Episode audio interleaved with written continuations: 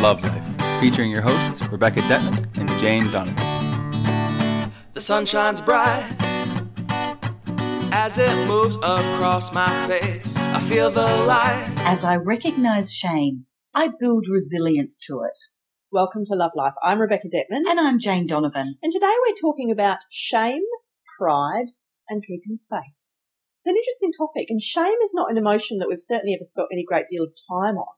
Why do you think it's an important emotion for us to pinpoint in this way for a half-hour show, Jane? I think it's something that everybody feels and experiences many times in their lifetime, and it's something that is instantly put into the dungeon. It is suppressed and pushed so far down.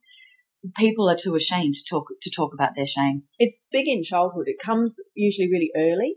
There's ways that adults around us or peers, etc., behave that make us feel like they're embarrassed by us. Yes. And there's this sort of it's a social emotion, isn't it? Like it's something that we feel because of others or around others. I can't believe we've never done this topic. I can't believe I've never spoken about shame.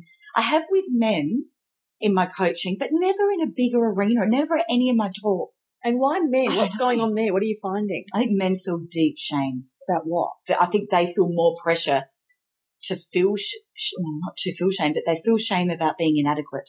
In terms of social rankings of status, the alpha male and all of that. Yeah. Fascinating. Yeah, so if they don't shame, they're not a man. They don't meet certain societal criteria. Marks. Okay. Yeah, but having said that, we all feel shame. Women do too. And everybody feels shame. That's right. And I feel that, but one of the things, the earliest memories of shame will be, you're standing somewhere and suddenly your legs go all really tight, because your body goes really tense, or your face going red. The shoulders kind of hunch over to protect your rib cage, almost like you're trying to, hide yourself from the barrage of the scornful eye or of the words. And I think that we could say to our listeners, give us an early memory of shame, and they will be able to tell instantly a story that they feel really embarrassed and ashamed about. And when you're younger, it's usually things like connected to the body, like bodily odors, bodily functions, things that about. It can be behaviour too, though. Yes, or it can be ways that you behave, which as you're a child, you haven't really got the sensor on yet, the filter, right? So you just kind of, whether you're dancing and singing loudly, or you're saying, "I want to be an astronaut when I grow up," or whatever you're saying, and if the adults around you have, of course, those sorts of awkward, rigid, stiff, limiting type protocols and beliefs, they are going to shame you if they feel embarrassed by your behaviour, which, of course, is all about them and not about you at all being a free, beautiful child. Isn't it funny? I remember my mum being interviewed for the paper a long time ago. I was quite young. And then when she read it out, and in there they said, and there were pretty little girls there mucking around and dancing. And I said, "Oh, Mummy, they wrote about me." And she went, "There were lots of pretty little girls there. It wasn't necessarily you." And from that moment, I never felt pretty. Oh, Jane. I know. There you go. See, there's my memory. So bang, done. Is that shame? Or it was ashamed that I had put myself in the category of being pretty. I see. Wow. Yeah, because shame is so intricately connected to self-worth. Self-worth, exactly. It's all about I am bad, being shamed for something is this feeling like there's something wrong with me, I'm not a good person, da-da-da. I think it's also isolating, and that's why people don't share their stories of shame, because they feel they are unique to them. Yes. And the very first thing I want every single listener to know is you're not alone. Mm. Whatever stories of shamefulness they could share with us, we would be able to get 100 exactly the same. These are universal emotions. Yes. Absolutely universal emotions. And the thing about shame is, in childhood we know the sorts of things that it is. And as you get older, there might be similar types of things, like the people in the boardroom laugh at you or you're made fun of on Facebook or things like that. But also when people start to get into behaviours like addictions, or we could talk about porn or things like that, where the grown adult, the intellectual part of their brain knows that there's something about it that's either morally not quite right, or it's just not what a high-functioning person in society should be doing. Mm. They go into a lot of secrecy. Yeah, I was going to say it's the deep, dark secret. Shame. Exactly, yeah. Exactly. Absolutely. So I think the first thing to recognise is, what does it feel like with shame? Because we feel it before we intellectualise it. And so what will happen is people will feel it and then suppress it so fast that they haven't intellectualized it. It's a really awful emotion to feel. Yeah, we are reactionary to suppressing that. Yeah. Very quickly. Yeah.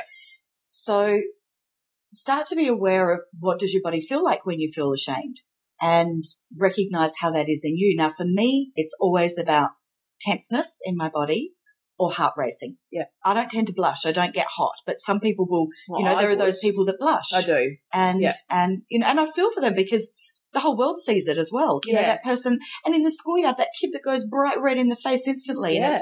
And then they become a target for the bullies. It intensifies the moment of mortification and actually makes it even worse. Yes. Like time stops. Like in a movie, they love making fun of these moments in movies where, something happens and everyone turns to look at the person and it's like, that moment where the girl thinks the boy wants to kiss her and he didn't. He was actually just taking something out of her hair. And I know they're cringeworthy. We cringy at the memories, and they're crushing. And that's that thing about your shoulders actually slump over. It's like your whole body, your rib cage, kind of it's like a blow to the chest. You actually feel crushed. Where the moment before you'd been happy and free and having fun and just being yourself, and the next moment, all of a sudden, it was like the whole world turned on you and you couldn't even breathe. And I think that that shame is at the root of what paralyzes us from authenticity and free living. How's that for big? It's a pretty big statement, Jane. It's a pretty big statement. Do you want to go into that?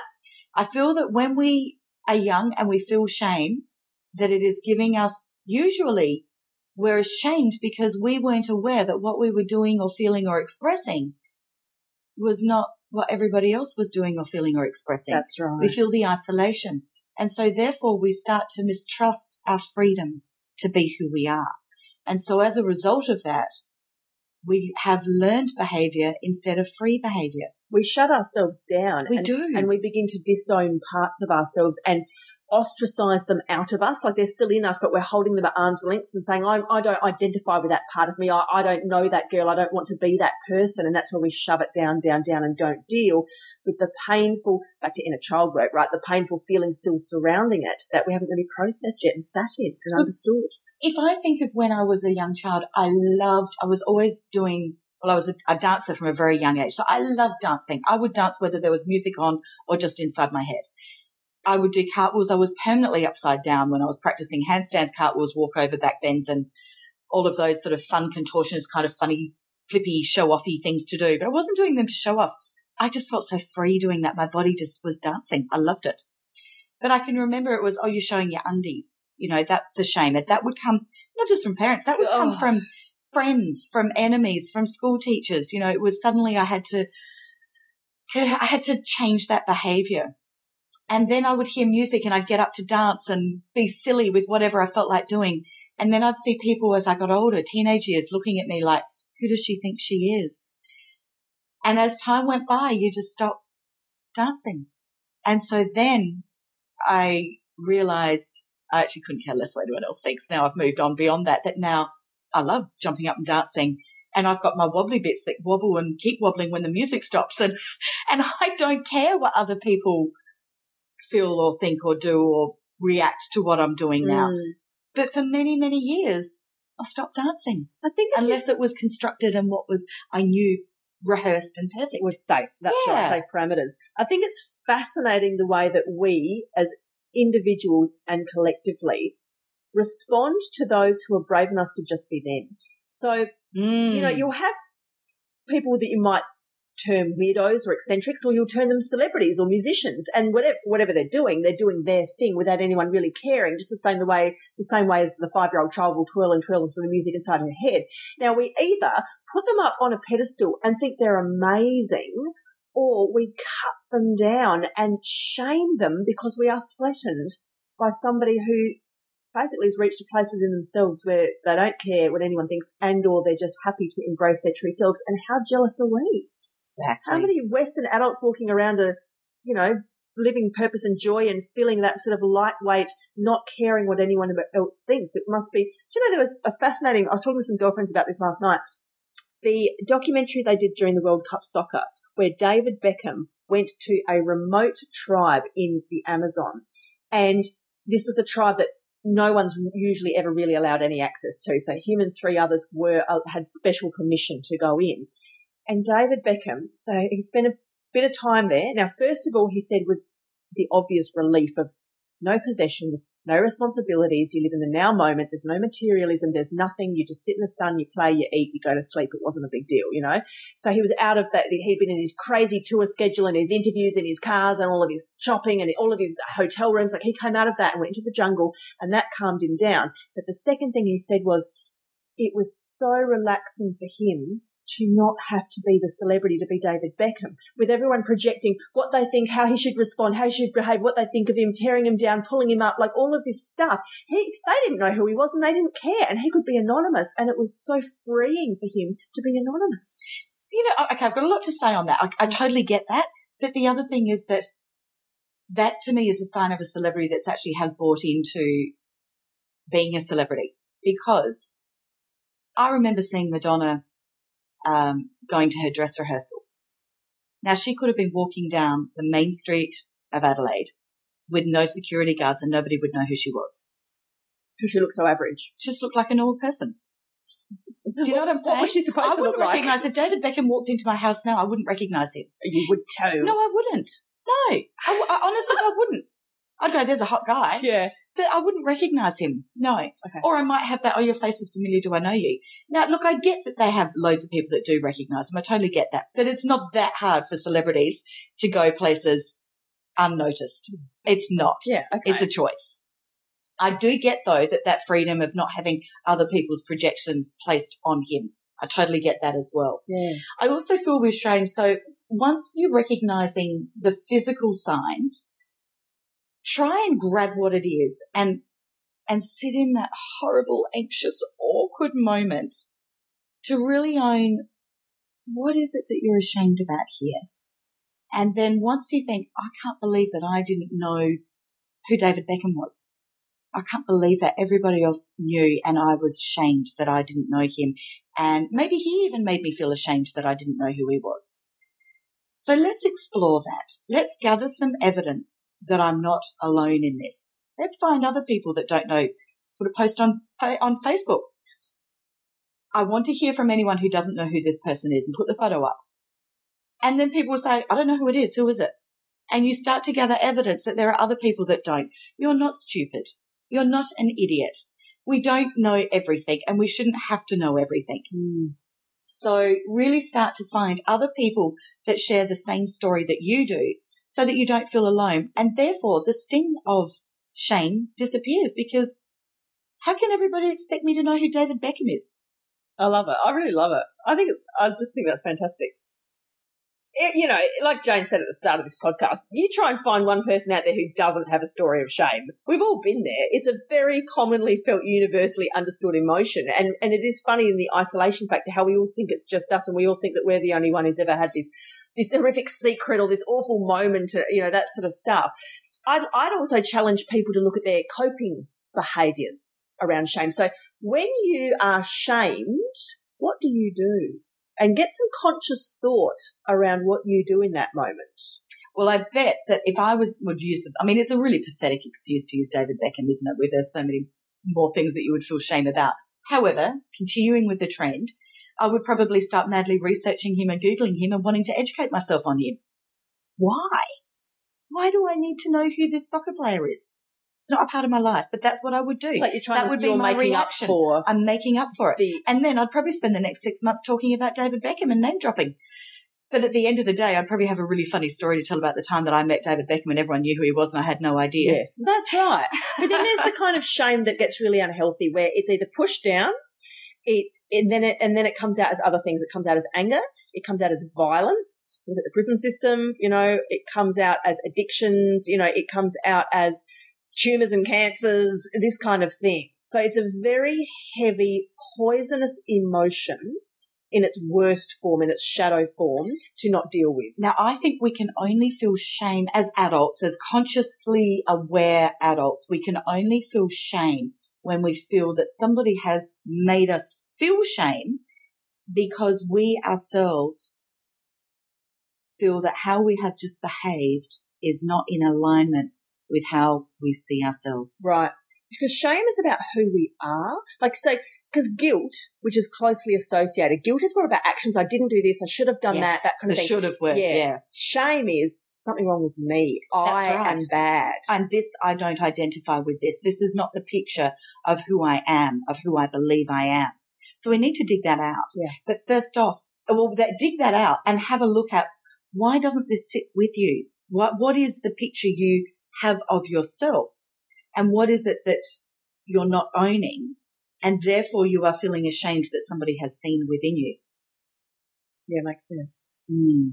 So I guess a question to ask yourself is, I want to be perceived as, and fill in the blank, and I don't want to be perceived as, and fill in the blank. Just to get real with what you're really feeling here with your emotions. Yeah. And also, can we just do that exercise? Okay, so for me, if I go back to that little girl that wanted to feel pretty. So I want to be perceived as pretty. I don't want to be perceived as a show-off. Good one. So where is the line between – so what I probably had done there was owned how I wanted to be perceived, but in the actions of that I was perceived as a show-off. So therefore, I would need to explore the term show off a lot more. Yes. And then ultimately come to the realization that if I can sit comfortably in a truth that's with me and others can't, that's actually their stuff. Yeah. Well, no, and that leads me beautifully to my next point. Thank you for the segue, Jane. My pleasure. Yeah. You'd think we'd scripted this beforehand, which is that. I wonder if we'd ever do a scripted podcast. Okay. So there's two parts of shame. There's one where one individual shames you in a one-on-one face off, and then there's where the whole tribe turns on you. Now, some of the biggest healings I've had to do psychically when I work with clients is when, you know, they were ostracized from the village, you know, for being who they were, being a healer or for having a radical idea, for sticking up for someone. You did that for me. I've done one for you. It's really common. Yes. It's really, really common. And now when I do those sorts of healings with people, I often have to kind of get them to imagine the whole village coming back into the room. Yes. And you need to actually talk to the collective consciousness because sometimes the whole group needed to have an experience together. So if you've been embarrassed, for example, on stage in front of an auditorium full of people or on live television or, you know, in the school yearbook where everyone can see you, one of those kind of mass. I think I've had all of those. Oh, look. That's because you're human. But I'm actually saying from a deeper soul level, all of the souls who were involved in that scenario actually got something from it, some at a very subtle level, some at maybe a big level. Everyone was a perpetrator or a victim or had some sort of an inaction, you know, an exchange of energy in that action. Now, if it's a one-on-one, it might be almost a little bit easier in the sense that you can do an exercise where you sit down and you really have a look at that person and you'll know within 5 minutes of probing, are they happy in their life? Are they living their truth? Do they bounce out of bed every morning in a state of high vibrational joy? Probably not. How does it serve them to put you down? How does it serve them to suffocate you, muzzle you, shame you? Because it's the classic bully stuff. It makes them feel better about themselves. I love that you've said that because I know we've touched on judgment before in other podcasts, but others will only judge you in the negative to make themselves feel better. So that can take by really understanding that. And I love when you've said, are they unhappy in themselves? You know, no, them having a crack at you to shame you is only to make themselves feel better. It's like, okay, so I'm overweight. So I'm out at a restaurant and I'm eating and maybe I'm feeling a bit shamed because I'm eating something I probably shouldn't be eating. But then I look over and there's at the table next to me, there's a lady that's much fatter than me. Let's make the judgment because it's okay. At least I'm not that bad. You know, that's it. Terrible, but that is true. That is the truth of what judgment is. That is the absolute truth. We only judge another to make ourselves feel better about ourselves. There's no other reason. We carry these pain bodies inside us, and often, you know, those of us particularly who are highly sensitive and we've had some emotional baggage, we're carrying these bowling balls of shame and guilt and these awful feelings. And what do? We handball them. So if somebody else comes along that's looking a bit vulnerable, it's like we literally pick it up out of ourselves and throw it over to them and say, "You carry this for a while." And that's how we bully, we shame, we judge, we do these sorts of things because we're suffering more. That's right. So the person who's shaming you, you just really have to intellectually get your head around, just remember they are suffering so much more. That's exactly what I was going to say. Thanks, Beck. No, it's fine. You can say it again if you like. But it is true, because once you recognise that they are serving a purpose to themselves, it kind of takes the sting out of it. Mm. It's like, oh, so what? Mm. So what? However, I also want to talk about the ability to help somebody to keep face. Yes, beautiful. Dignity. You know, we did a podcast a few weeks ago about that beautiful poem, The Invitation. Yes. You know, I don't care what you do for a living or what car you drive. I want to know how you, and then it would go into some beautiful, rich emotion, how you feel or how you behave in this situation. And one of the things that I find the sexiest, not sexiest, actually, let me change that word. One of the things that I find the most impressive in life, the most impressive qualities that I could ever see in another human being, and it takes my breath away, is when I see somebody make somebody else feel comfortable when they were uncomfortable. It's a gift of grace. It brings tears to my eyes. I have tears in my eyes right now because it is the classiest, most self-assured and powerful thing that is being demonstrated, to be able to do that to another with ease, with grace, without them even realizing that you're doing it. Yeah. It's helping them to save their dignity. I've given this little story before, but I'm going to give it again because it's perfect for this one. So a friend of mine was at a supermarket, and she's an amazing spiritual teacher, so wise. And there was a man in front of her who was buying some milk and bread, I think. Anyway, he had a couple of coins in his hand, and he looked like he was pretty down on his luck, or he was living life tough. And he dropped his $2 coin. And the checkout girl and my friend and this guy were looking everywhere for the coin. They couldn't find it. And so he left one of the items behind, and he just paid for the milk and left the bread behind or something like that. Now, I know everybody at this point would be thinking, for goodness sake, why didn't your friend just give him $2? No, because she is one of these people. The dignity givers. The dignity givers. I like that, the dignity givers. So anyway, she put her shopping through, and she was keeping an eye out in the car park on where this guy was walking to. She got in her car and she followed him. And then he went down a side street, so she pulled up next to him with her window down, and she said, I found your $2. And he was so excited because he didn't want her $2. He wanted his $2. See, I've got tears in my eyes. Yeah. This is the empath in me coming out. He didn't want her to open her purse and shame him in front of the supermarket, saying, I'll just give this to you. Yes. So she knew this, and so she went, now it was her $2. He didn't need to know. She wasn't looking for validation of how amazing she is as a person. That was pure dignity, just so beautiful. And so, you know, in that she looked after his shame. She made sure he didn't feel shame, and she made sure that he was keeping face. You know, it's so beautiful. Yes. It's so empowering. It's a lovely spiritual gift to give. Did you want to talk about what's happening in school? Yes. Let's talk about shaming in the sports arena. Yeah. Ooh, okay. Yes. Yeah, so interesting that the passive aggressive and shaming that goes on in sport when, you know, when it starts to get a little bit more serious and there's various different titles on the line and prestigious positions, I am astounded at the number of coaches whose method style is to shame people. That they truly believe this is the way to get the best out of people. This would be in business too, wouldn't it be? Oh, totally. It's everywhere. It's still – I can't believe that in 2014 this is still the main style of motivating people. It is the main style is to shame them. Yeah. Where the fuck does that come from? Go, Jane. Oh, my God. Just a little upset about this scenario, but you know what? You're a parent. You're a parent with kids being coached, and you're seeing it, and it's not cool. In my opinion, it should be illegal. It's abuse. In my opinion, it absolutely is. And I can hear people saying, oh, but you can't wrap them up in cotton wool, blah, blah, blah. No, I'm not talking about criticising people. I'm talking about deeply shaming them, shaming children who have had so much pressure put on them and they've performed their best. However, they feel themselves that their best is not enough. They have a few tears in their eyes and they are shamed. Oh, it's just atrocious. And then to have the passive aggressiveness of coaches to then bring back up situations where they were shamed repeatedly to continue to shame them on the same topic over and over and over again. I can't understand how this can be legal. What do you suppose is the best way to confront a shamer, a serial shamer?